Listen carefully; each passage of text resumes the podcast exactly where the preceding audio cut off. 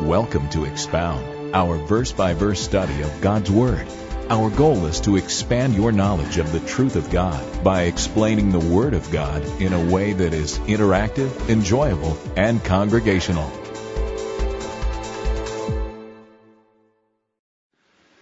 Father, we thank you for the privilege that we have in this country to freely assemble. We don't worry about what the government or the police or rival groups or religious persecutors might do to us. We can gather, we can come, we can celebrate and sing, we can preach freely truth and receive it and believe it and act on it without fear of reprisal. That is a great gift. Lord, in just seeing this little clip about the Ebola virus, and all of us remember how, how that went down on every news channel worldwide. Lord, we are living in a country, we are very blessed, and you said, To whom much is given, much shall be required.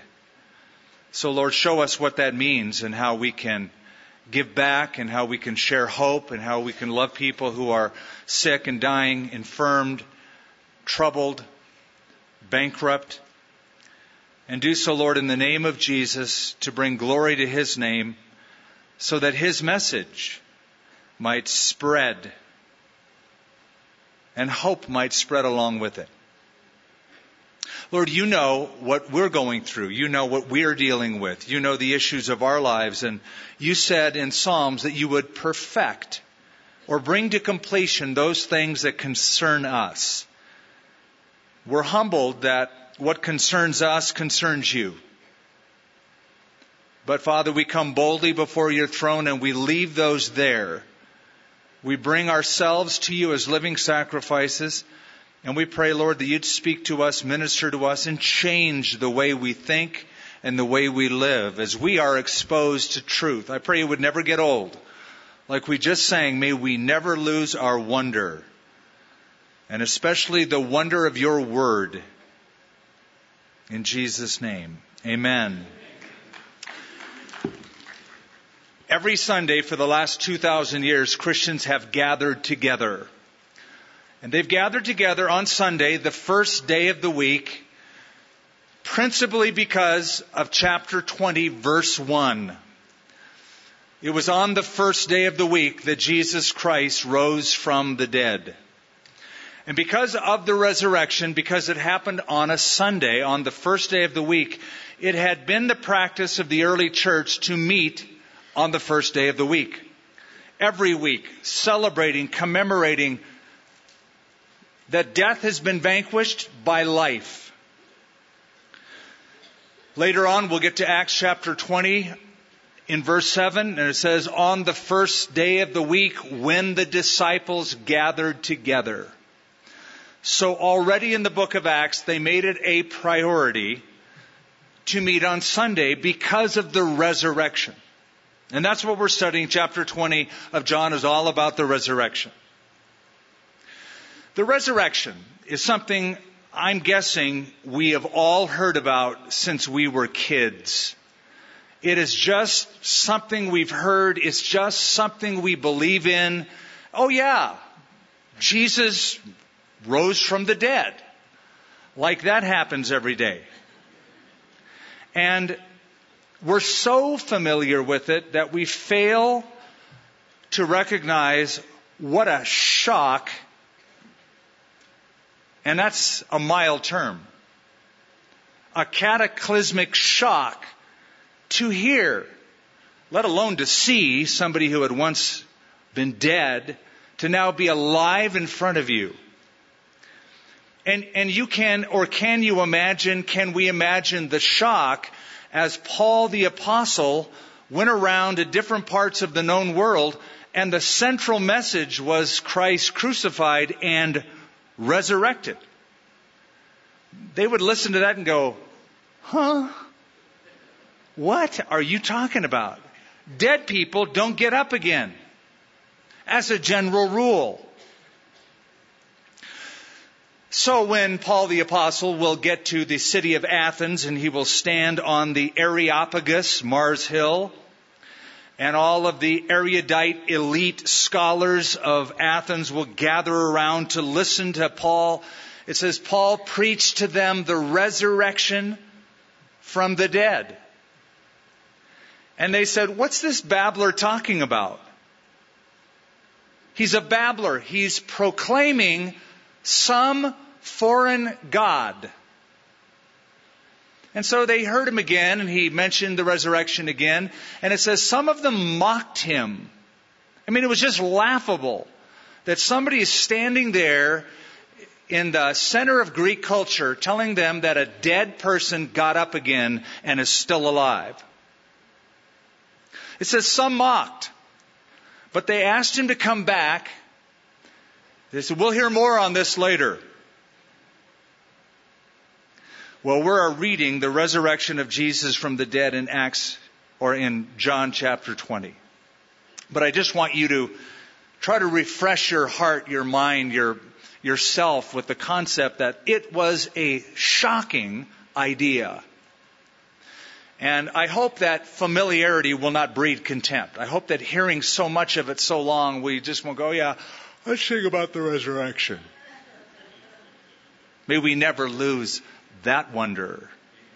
He conquered death. And I love it when we sing about the resurrection, you all start clapping. Keep doing that.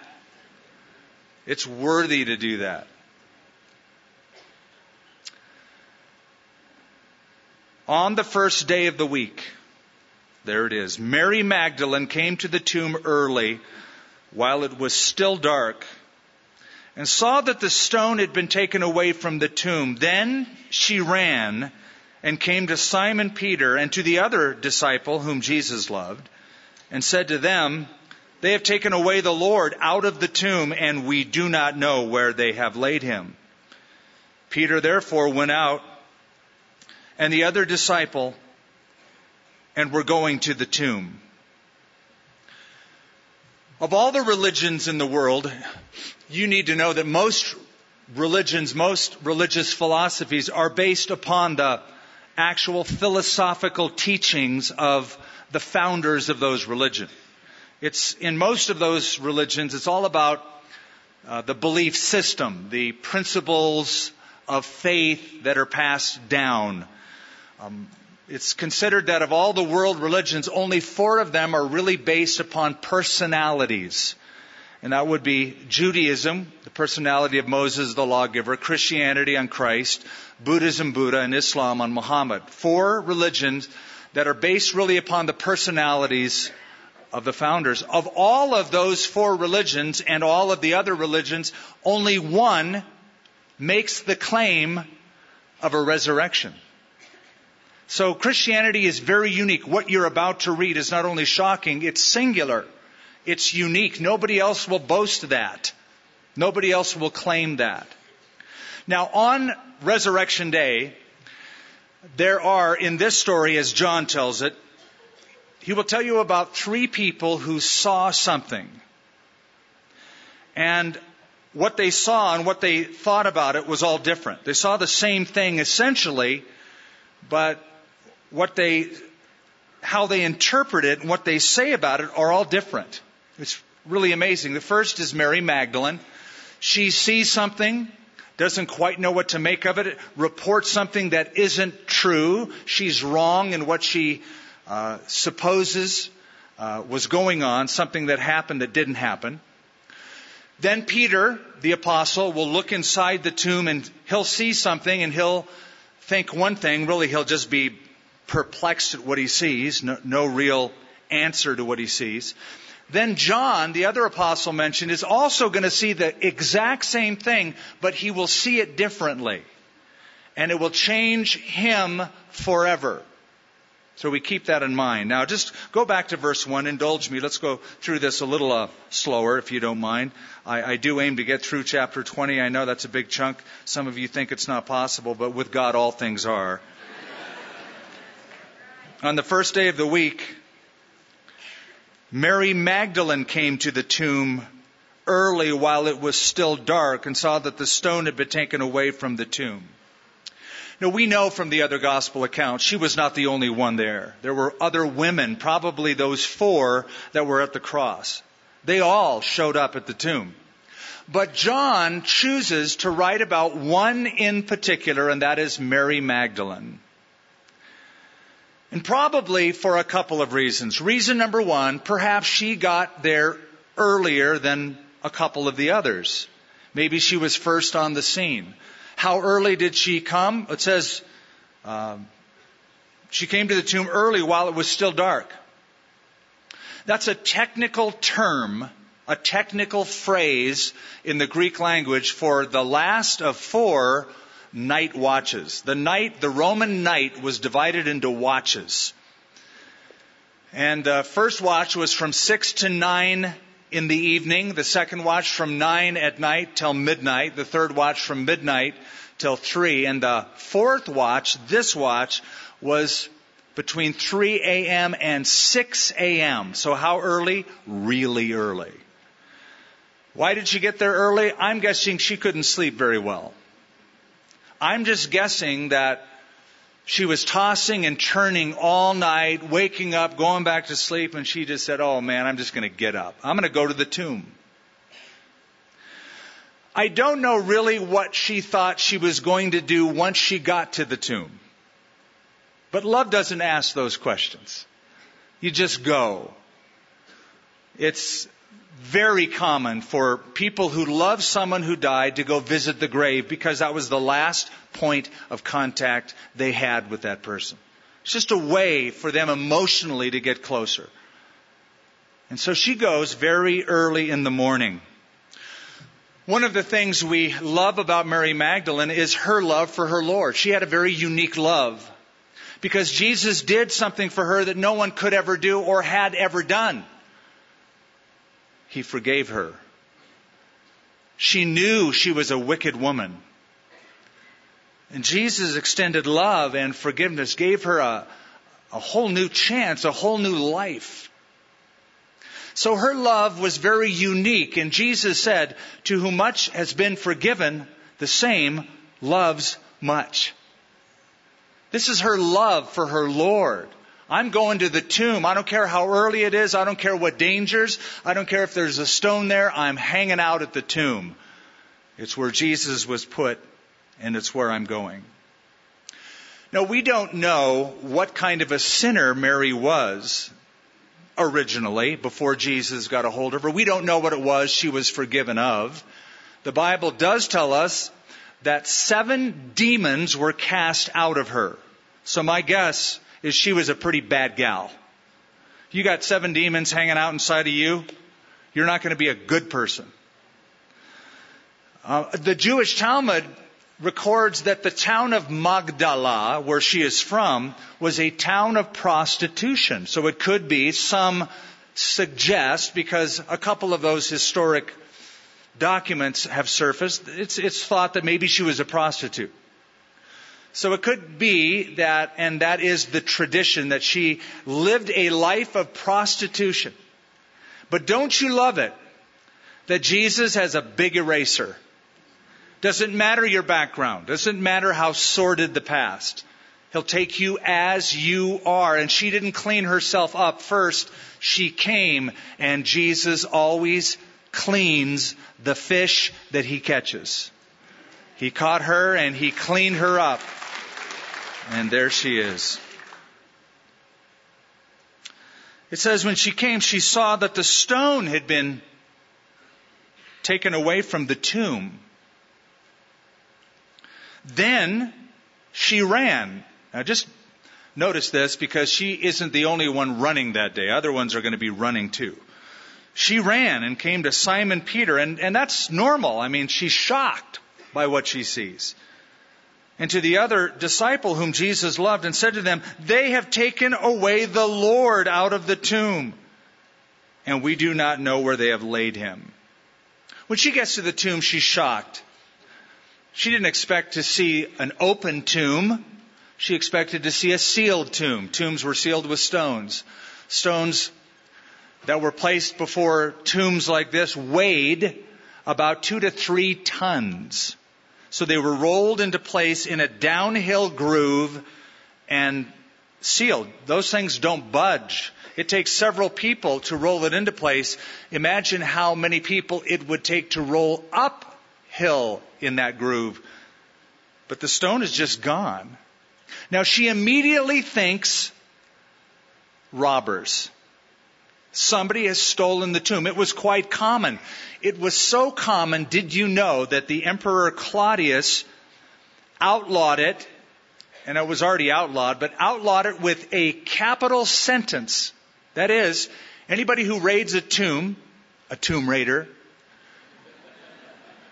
whether it's Laura Croft or not, anybody who raids tombs in those days and messes with the contents or the body or takes away the stone will, would be killed. So it was a capital offense. All she knows is the stone has been rolled away. So she says, listen to what she says, and you tell me if she's right or wrong. They have taken away the Lord out of the tomb. Is that true or false? It's false. There's no they. Who, who are the they you're talking about? Who's they? You know how we do that? Well, you know, they say, and then we say something. Well, who are they?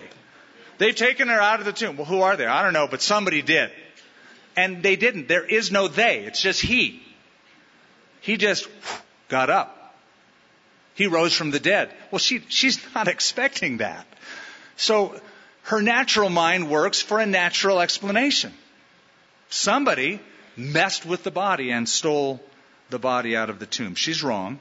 It says, Peter therefore went out and the other disciple, and we know from what we have seen so far in the Gospel of John, this is John's uh, self-effacing, diminutive, humble way of referring to himself in his own writing. When he says the other disciple, it's himself he's speaking about. Peter therefore went out and the other disciple who were going to the tomb. It says they both ran together. So the race is on.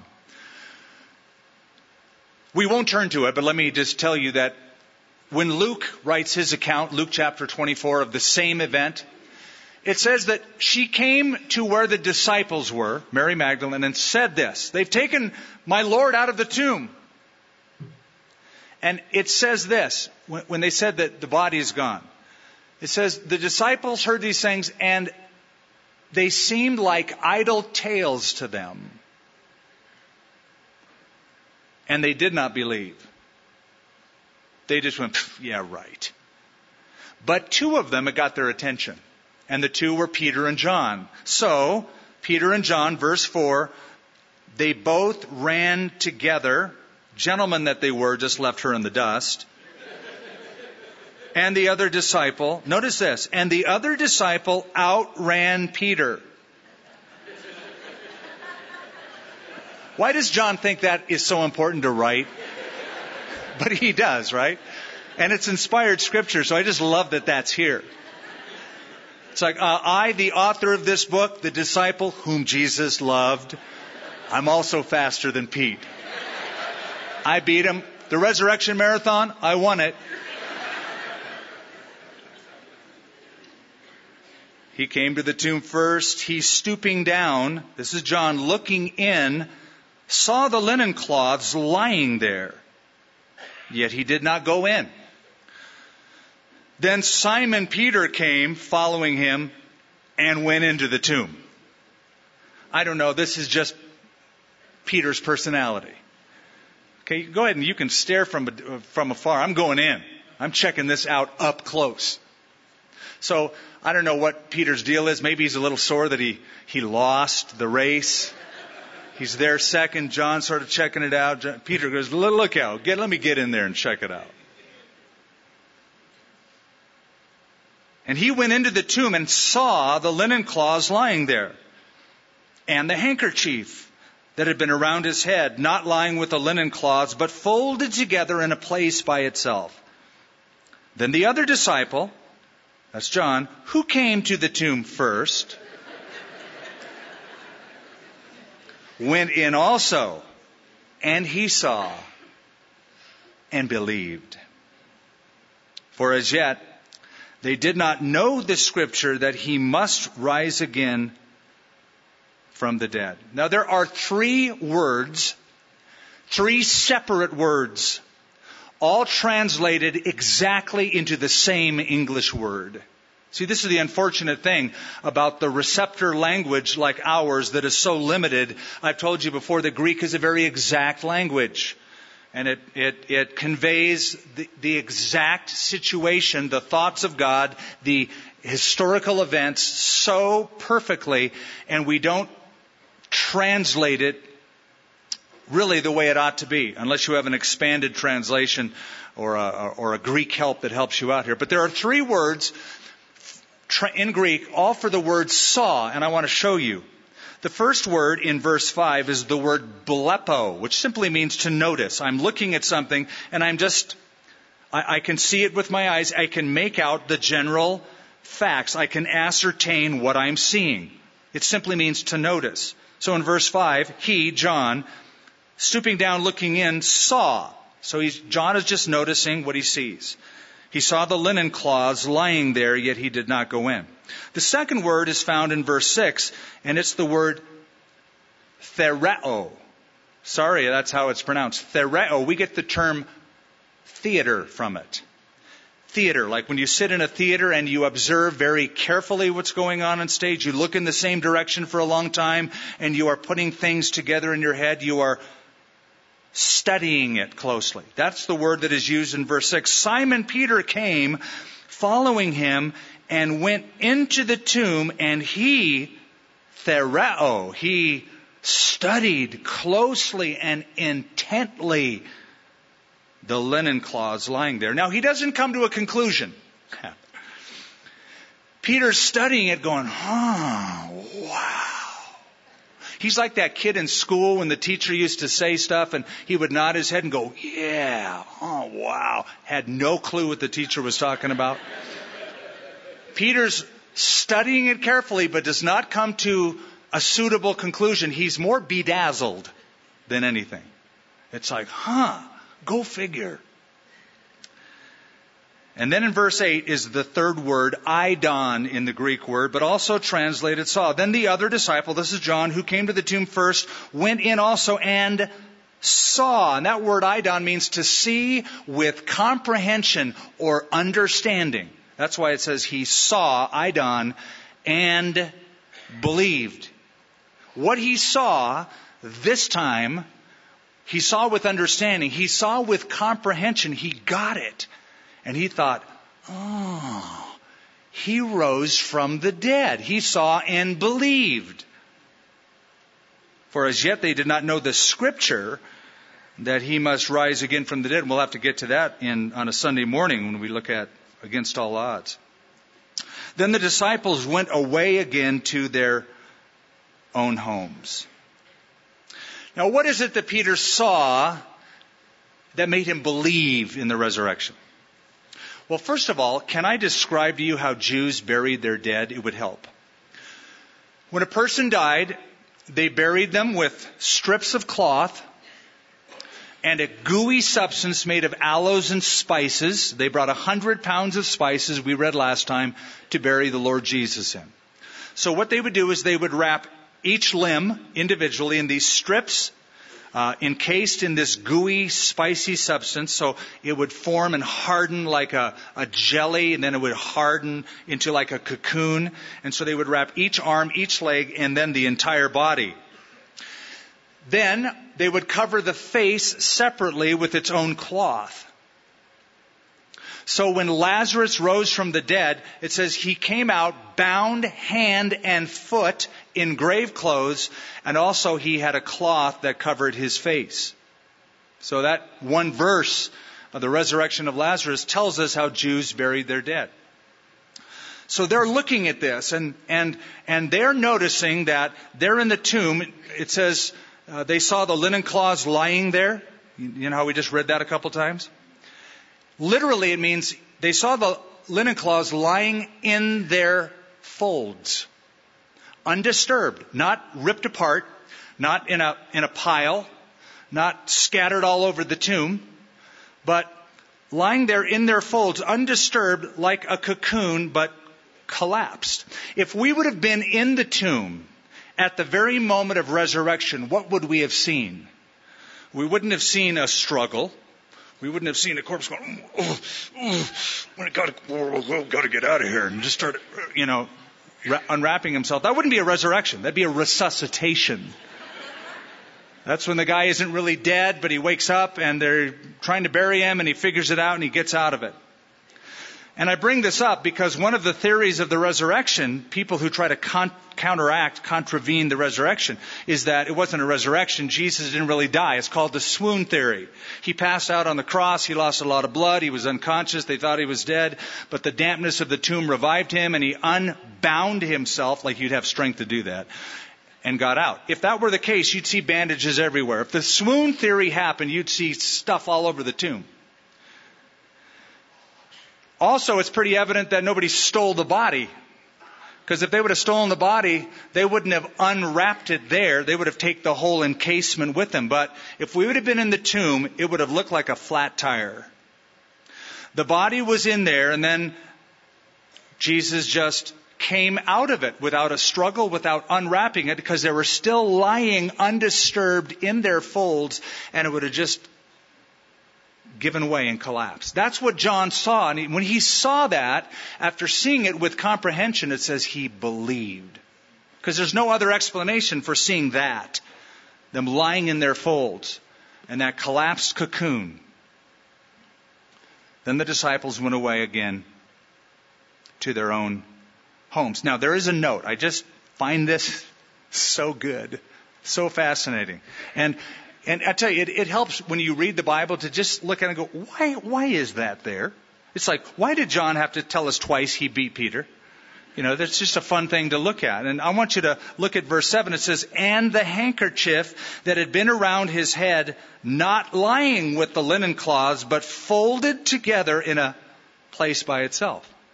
So Jesus came out of that encased, spice aloe laden cocoon, but he took the time to fold that head napkin and put it down. You know, that is just amazing. Now, I, I know that there are going to be parents that are going to hear this and they're going to use this on their kids. They're going to go, even Jesus folded his own clothes after the resurrection. You can fold your clothes. I'm sure it'll be used against children in the future. But let me just go deeper than just folding your clothes. There is a Jewish custom, there was a Jewish custom that when you would come over to a person's house, if they were nice to you and hospitable to you and you enjoyed the meal and the company, you were treated favorably, you as the guest would take the piece of cloth that was your napkin and you would crumple it up and put it on the plate or the platter that was on the table. If you were not treated with hospitality or kindness, you would politely fold it, and that was a polite way of saying, I'm never coming back here again. You'll never see me again. Jesus, when he rose from the dead, folded up the napkin, placed it here. Like, I'm out of here, and you're not seeing me here again.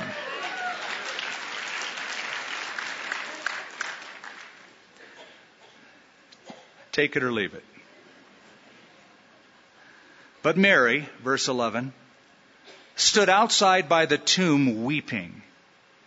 And as she wept, she stooped down and looked into the tomb and saw two angels in white sitting, one at the head and the other at the feet, where the body of Jesus had lain. Now that was the bloody body of Jesus that had laid there. On a stone slab and an angel on either side my mind goes back to the mercy seat in the Old Testament. That slab where the blood was sprinkled and angels on either side of it, that place where atonement took place, propitiation took place. It's interesting that the angels are here. Now, angels appear in 34 books of your Bible. 17 Old Testament books, 17 New Testament books speak about angels.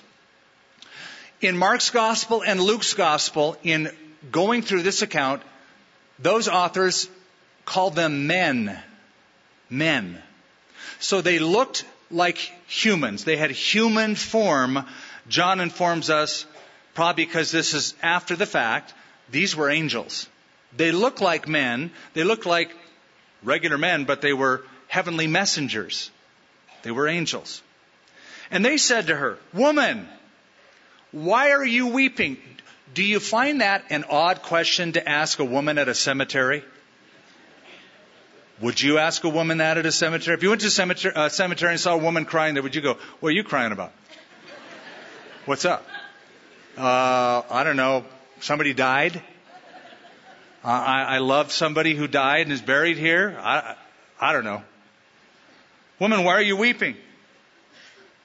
She said to them, Because, see, she's wrong again. They, there's they, have taken away my Lord, and I do not know where they have laid him. I love that angels show up. You know, they show up at his birth, they show up at his temptation, and they show up at his resurrection.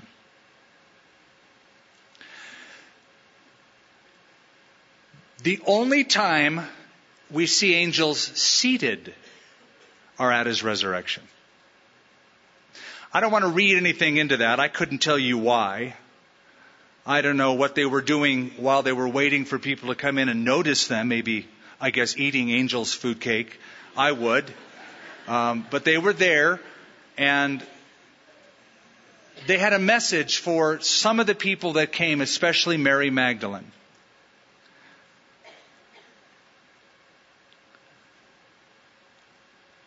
Now, when she had said this, she turned around and saw Jesus standing there and did not know that it was Jesus. Jesus said to her, Woman, why are you weeping? He asked the same question. Now, he knows the answer. But he asked the question to get her to think about why she's so upset. With a follow up question, whom are you seeking? She, supposing him to be the gardener, I don't know if he had like a little gardening hat on or said to him, Sir, if you have carried him away, tell me where you have laid him, and I will take him away. So she's putting this together. She said, They've taken him away, and then she thinks, Well, maybe you took him away. You must be the gardener. Maybe, I don't know, you had to clean the tomb or whatever, but wherever you've taken him, tell me where he is, and I'll take him.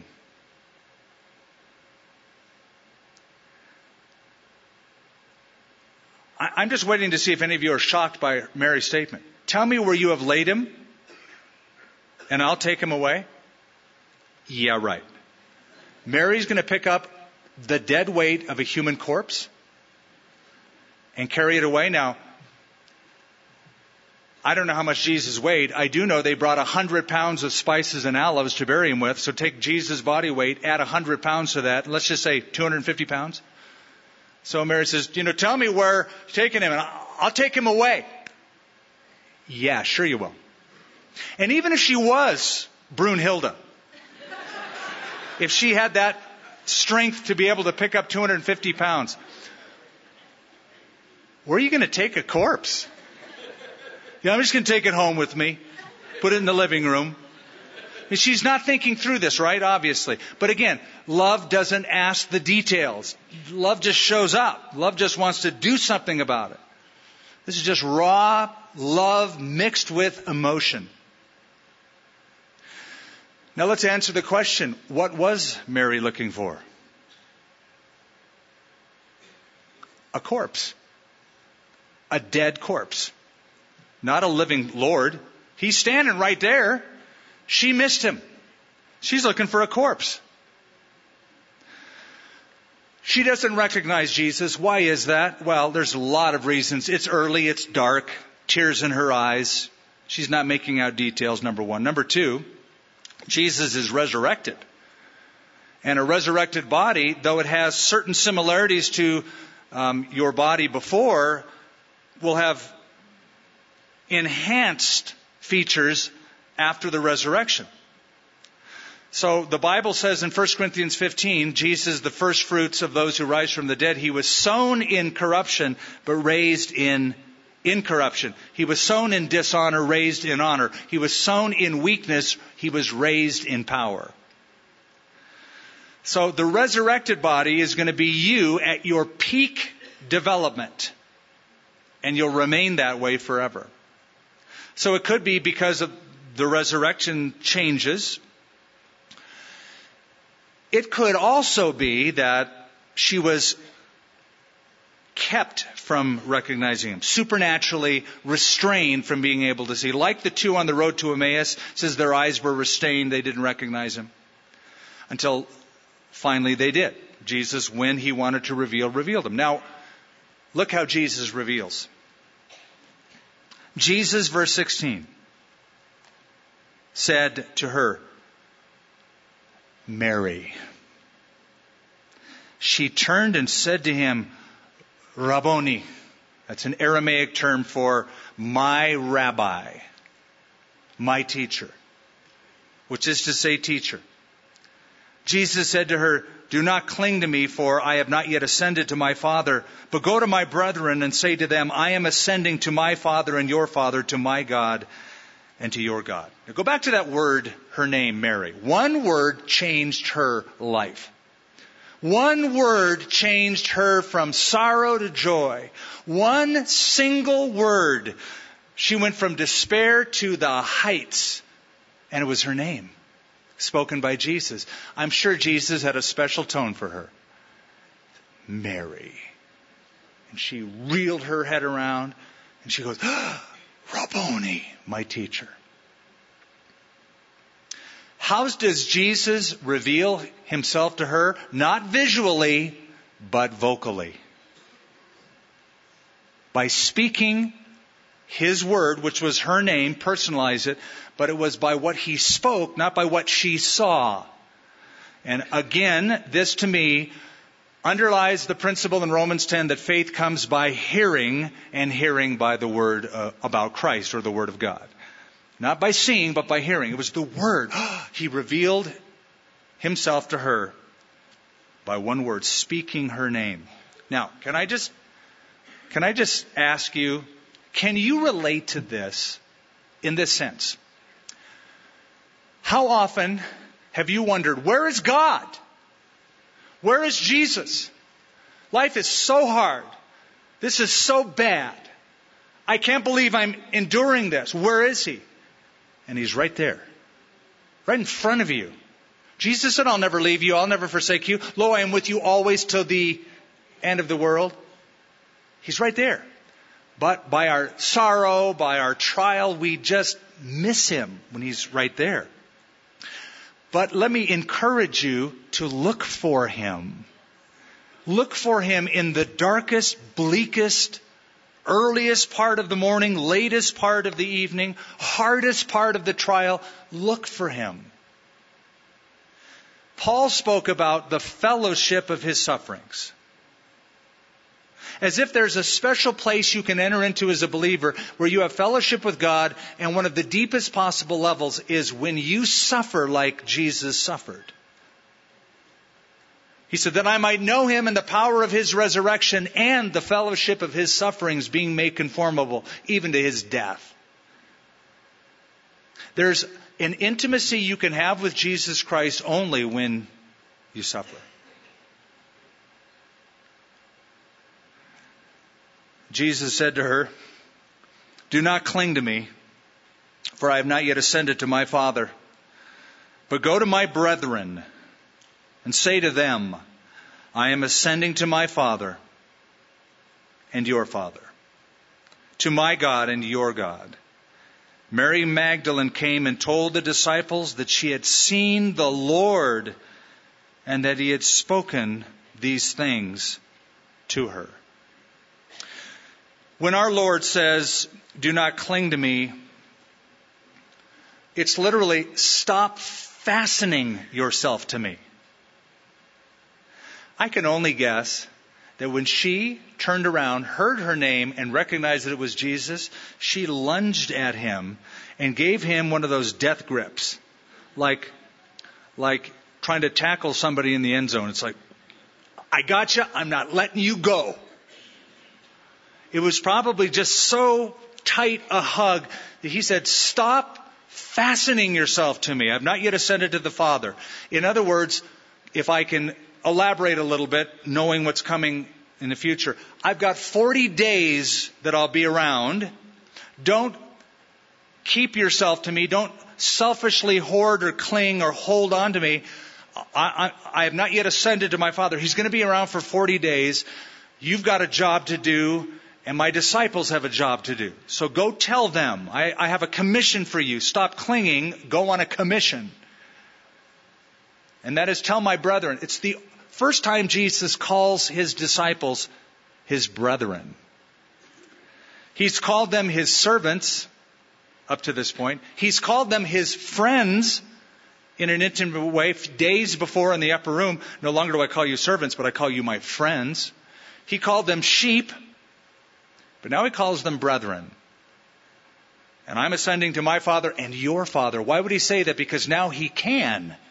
Now he has paid the penalty for their sin. Now a relationship with the Father can be had through what Jesus did for them on the cross. And Hebrews 2 tells us he is not ashamed to call us brethren. So what he did enabled him to say, go tell my brethren. There's now this intimacy of relationship that I share with them. Verse 19.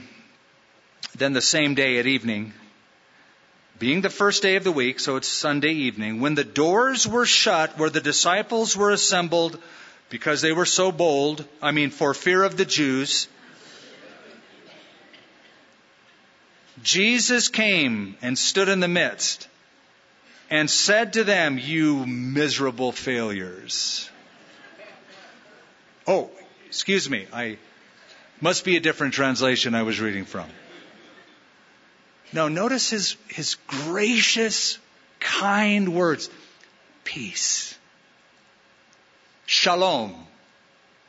In Hebrew, when you see somebody, it's always shalom.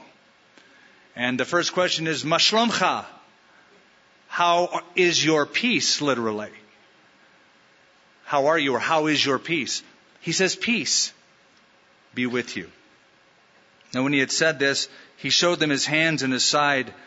And his disciples were glad when they saw the Lord. Question. If the doors were shut for fear of the Jews, the word in Greek is they were locked tight. How'd he get in? Don't say he went through the window. I don't picture Jesus trying to get up there through a window and crawl. Hey dudes, what's up? He just showed, I mean, if he just passed through those grave clothes, what's a wall? And here's what I want to just plant in your head. This is a preview of coming attractions for your body. Philippians says our resurrected body will be made like unto his glorious body. So Jesus just traveled from place to place, going through walls. He'll just suddenly be up in Galilee, back in Jerusalem, appear before 500 people, back with his disciples. It seems that in the resurrected body, um, time and space are done differently. And so that's a preview of coming attractions for your body. When you get raised from the dead, we're going to have some fun. I like this. Then Jesus said to them again, Peace to you. As the Father sent me, so I also send you. Now, this is a commission. And the commission will start in Acts chapter 1. In other words, they will be, they will take the place of Jesus to the world. Did you know that? They take his place before the world. We are called the body of Christ, the body of Christ. Jesus will ascend to heaven. We are the body of Christ. We take his place in this world. He will commission them to be witnesses. Acts chapter 1 verse 8, Jerusalem, Judea, Samaria, and the uttermost parts of the earth. So, we take his place and we bring his peace. We bring his peace wherever we go. We bring the peace of the Lord. We tell people you can have peace with God because He's forgiven you of your sins if you let Him. If you receive Him, you'll have peace with God. And once you receive Christ, you'll enjoy the peace of God. So we take His place and we bring His peace.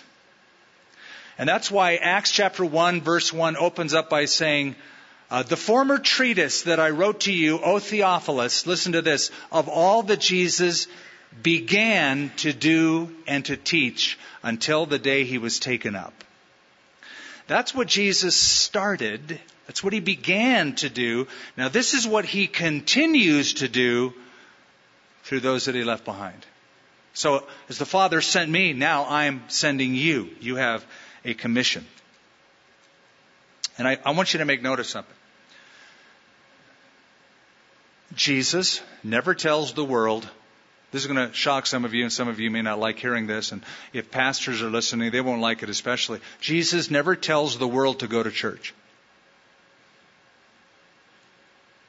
What he does tell the church to do is to go to the world. Go into all the world and preach the gospel to every creature. He never tells worldly people to go to church. I'm glad they do. I'm glad unbelievers come. We always want to give them an opportunity to meet and know Christ. Please keep inviting your friends because it's sort of a natural cultural thing to be able to invite people to a church, let them see it, let them hear it, and then they'll want to do that. That's always good. But he never tells the world to go to church. He tells the church to go to the world. And so our commission goes beyond just telling people, hey, come to church with me. That's good. And I always want you to do that encourage you to do that. We always want you to invite people. But let me say, just take it a step further and inject Christ into the conversation and even invite people to know Christ wherever you are. It, it's fun. Your life takes on a whole new level when you start bringing Christ to the marketplace. Bring him out in the world. Take him out of, uh, you know, don't leave him at home. Close your Bible. That's where Jesus lives, and I'm just going to go do my thing. Take him with you. When he had said this, he breathed on them and said, Receive the Holy Spirit. If you forgive the sins of any, they are forgiven them.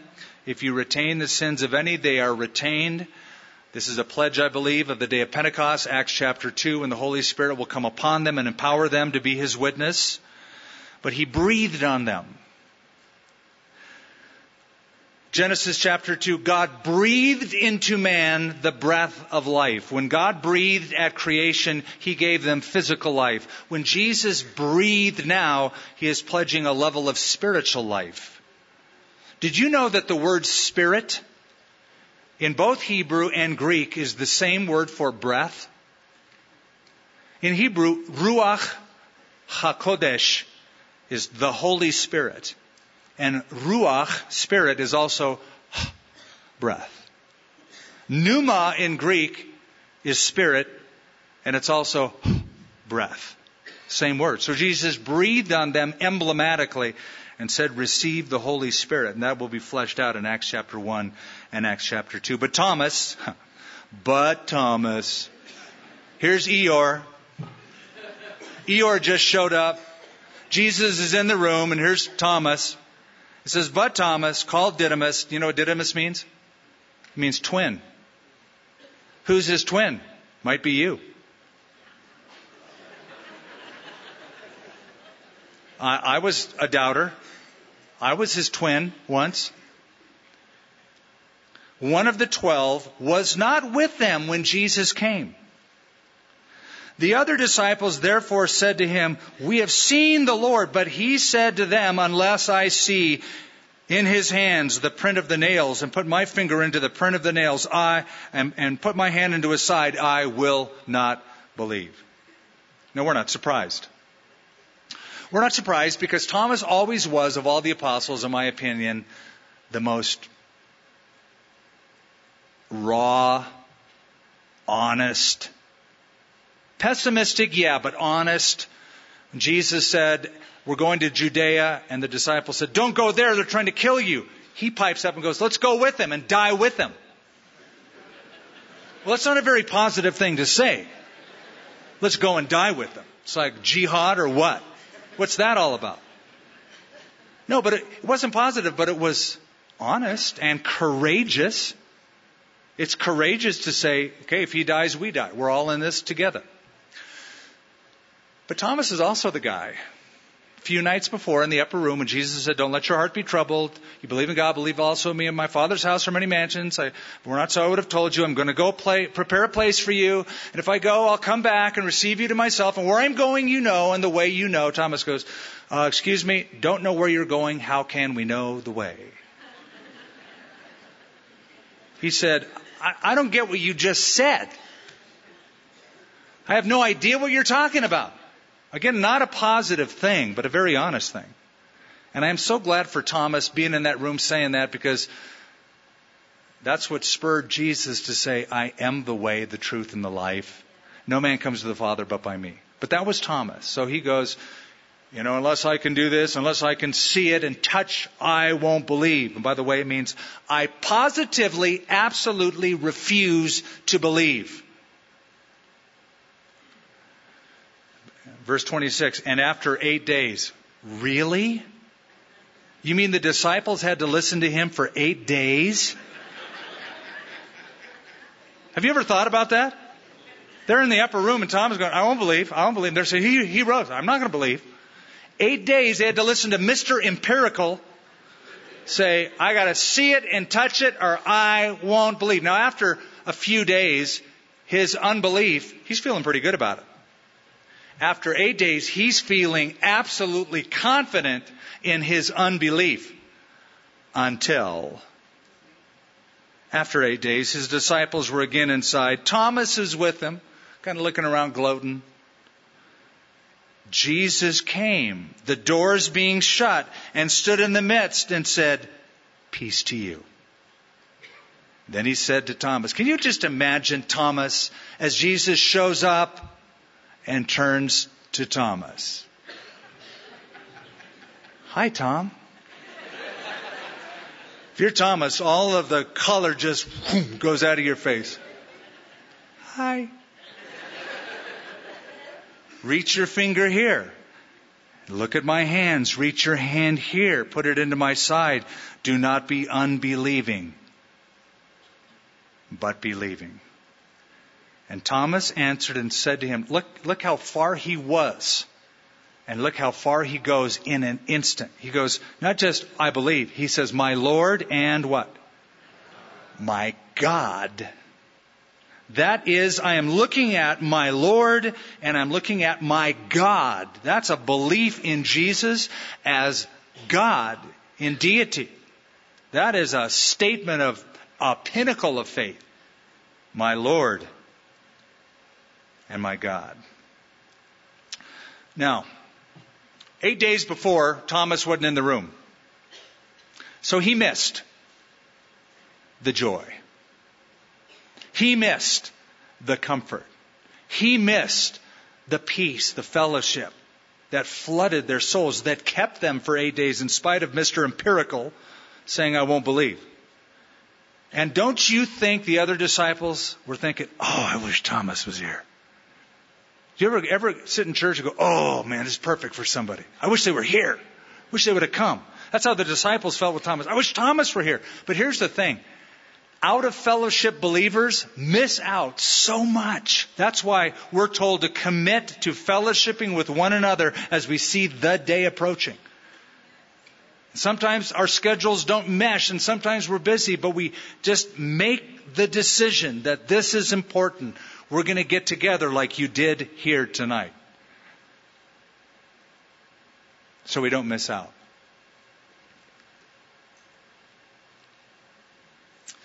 I fear there are many believers who, like Thomas, are believers yet not belongers.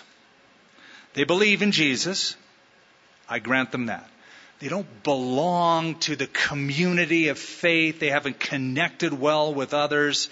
They're not part of the family, the body. They're not really acting the part by being part of the body. So they're believers, but they're not belongers. Now Thomas finally is both. Thomas said, My Lord and my God. Jesus said to him, Thomas, because you have seen me, you have believed. Blessed, or oh, how happy, are those who have not seen and yet have believed. And truly, Jesus did many other signs in the presence of his disciples, which are not written in this book. But these are written that you may believe. He's writing, he's writing to his audience who would read this record, like you and I. But these are written that you may believe that Jesus is the Messiah, the Christ, the Son of God, and that believing you may have life in His name. Listen.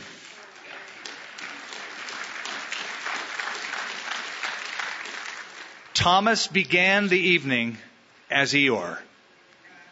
He ends the evening as Tigger. Full of joy on the up and up, positive, joyous. It's a good day. All because Jesus showed up. And again, Jesus didn't say, Thomas, you absolute failure. I can't believe you doubted me. He said, Peace to you. Thomas, please, Mr. Empirical, touch. See. Put your hand here. See that it's me. And stop your doubting. Stop your unbelief. Be believing. As we near the time where we take the elements, this is what I want you to consider. Jesus is in what kind of a body? A resurrected body.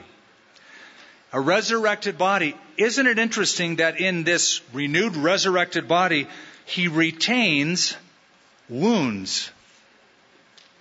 I don't believe that you're going to retain um, maladies from your life in your resurrected body. In other words, if you die at 108 years of age, all wrinkled like a prune, and bent over, that you're going to like live that way forever, and that's your resurrected body, or that if you die as a baby, you're going to have to be have your diapers changed for eternity.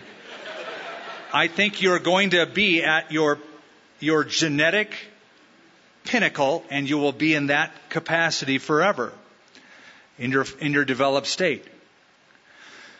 I don't believe if you had your leg chopped off that you will have to live that way in eternity. I think you'll have a new resurrected body and you'll be completely whole. But Jesus uniquely, I believe, retained the marks on his body. And I believe that that isn't just for the disciples. I believe that's forever because Jesus ascended into heaven in that body, in that form. And later on, John sees a vision of heaven and he says, um, in John chapter 5, they said, Behold, the lion of the tribe of Judah has prevailed to take the scroll and loose the seals. And he says, I turned and looked, and I saw a lamb as though it had been slain. When he sees Jesus in heaven, expecting to see the lion of the tribe of Judah, that's who's announced, he sees the Lamb of God, still bearing the marks of crucifixion. That's why we used to sing that song. We got to pull it out again. The nails in your hands, um, the scars in your hands. Yeah, okay. They tell me how much you love me. I, if we sang it, and I won't do that, but if we sang it, I, I'd pick it up. Anyway, forever they will say how much you love me. So I, I, I, believe when you see Jesus in heaven, you'll see him in his glorified, perfected, resurrected body, but you and I are going to see the wounds like Thomas saw. And you go, oh, that's horrible. I'll, I'll cry when I see that it's horrible. No, no, no, no. It's his trophy. He will bear them joyfully, proudly, in the best sense of that word. Because that's how you got there. That's how I got there. The way of your salvation, the means you became brethren and sisterin, is by those wounds. He will bear them gladly so you can look and will always be reminded of what He did for us. Father, we do thank you for your love for us. We thank you for your sacrifice for us. And I just simply pray for anyone here gathered in this meeting who doesn't have a personal relationship with Jesus Christ yet. They may be here, they may have just visited for the first time, or they've come many times before. Some have come several times, but there hasn't been a turning of their life over to your administration, over to your supervision, over to your control.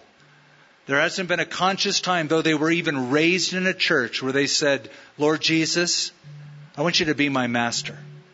I'm not in charge any longer, you are. I'm giving you my life. My breath, my hands, my body, it's yours. You paid for me, I'm giving myself to you, and I'm receiving your everlasting salvation. If you've never done that, now's the time for you to do that before we take these elements. If you've wandered away from Jesus or if you have never personally committed your life to Christ, if you are willing to do so now, would you just raise your hand as our heads are bowed and our eyes are closed so I can acknowledge you? Just raise your hand up and say, Yep, right over here. I'm going to give my life to Christ right here in this room, right now. I'm going to pray to receive Jesus. God bless you to my left. Anyone else? And you. Yes, ma'am, to my left. Anyone else? Toward the back. Thank you for that hand. Anybody else? Raise that hand up. Just raise it up high. God bless you to my right, toward the back, and again to my left, toward the back. Right where you're seated, would you just say this, right where you are? Just say, Lord Jesus, I know that I'm a sinner. Forgive me. I believe you came from heaven to earth and died on a cross, shed your blood, and rose again from the grave. I turn from my sin. I turn my life over to you to follow you every day. And in your name I pray. Amen. Now, as you take the elements, I'm going to ask Carlos Garcia and his beautiful daughter to come up. They're going to lead us in prayer for these elements.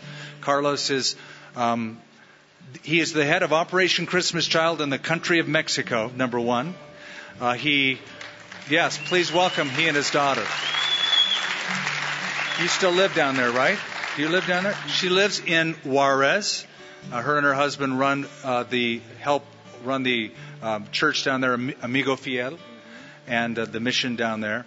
And so uh, Carlos and his family have always been in ministry. He's a member of our board of directors, and I saw him here. He lives in Santa Fe, works in Mexico. I don't know how he does it, but he's here tonight, and he's uh, he and his uh, beautiful daughter are going to lead us in um, prayer for these elements. First the bread, and then the juice.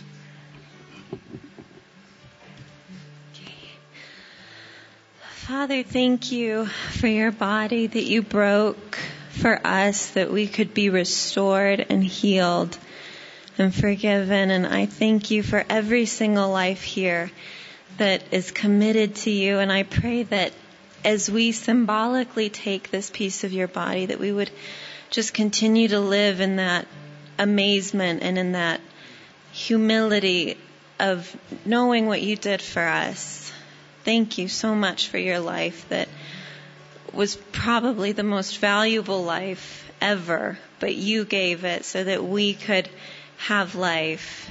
Thank you, Lord.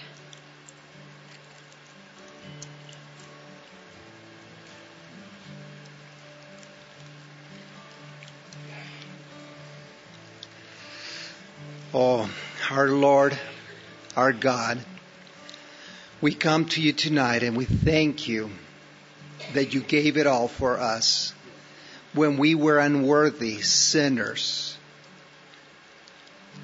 You came. You became men amongst us.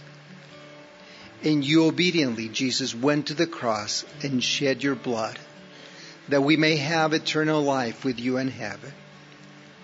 And tonight we simply, but with all of our hearts, say thank you. Thank you, Jesus, for shedding your blood for us. We love you and we praise you. And we take this juice in remembrance of the precious blood that was shed for us. Amen.